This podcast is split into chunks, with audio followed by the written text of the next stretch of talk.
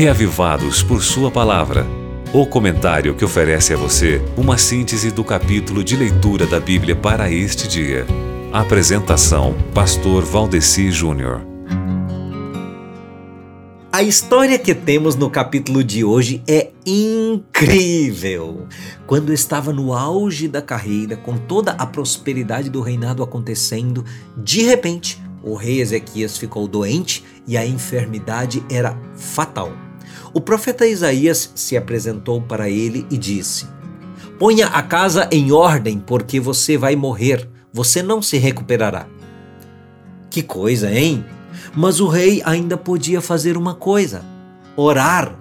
A oração dele está aqui no capítulo de hoje. E aí a Bíblia conta que Ezequias chorou amargamente. E sabe o que foi que aconteceu? Deus ouviu a oração do seu servo e mandou o profeta voltar. E ele voltou com as palavras de certeza e de esperança. E então pegou e mandou fazer uma pasta de figos e mandou colocar aquela pasta de figos sobre a parte enferma. Isaías fez isso. Ele entregou para o rei a mensagem de misericórdia, proteção e cuidado de Deus. A lição que eu tiro para a gente é a seguinte, meu amigo: quem busca a cura pela oração não deve negligenciar a oportunidade de poder usar os remédios que estiverem disponíveis.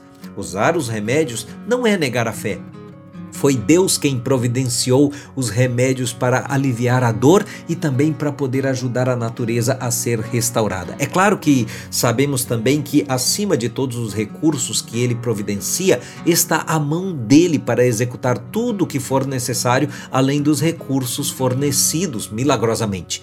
No fundo, no fundo, o que Deus pretende com isso é usar isso tudo para se aproximar da gente, porque nessa parceria de usar os esforços humanos, mas também depender dele, depender de Deus, acontece o melhor, que é o relacionamento com ele. Isso tem acontecido com você na sua vida, meu querido irmão?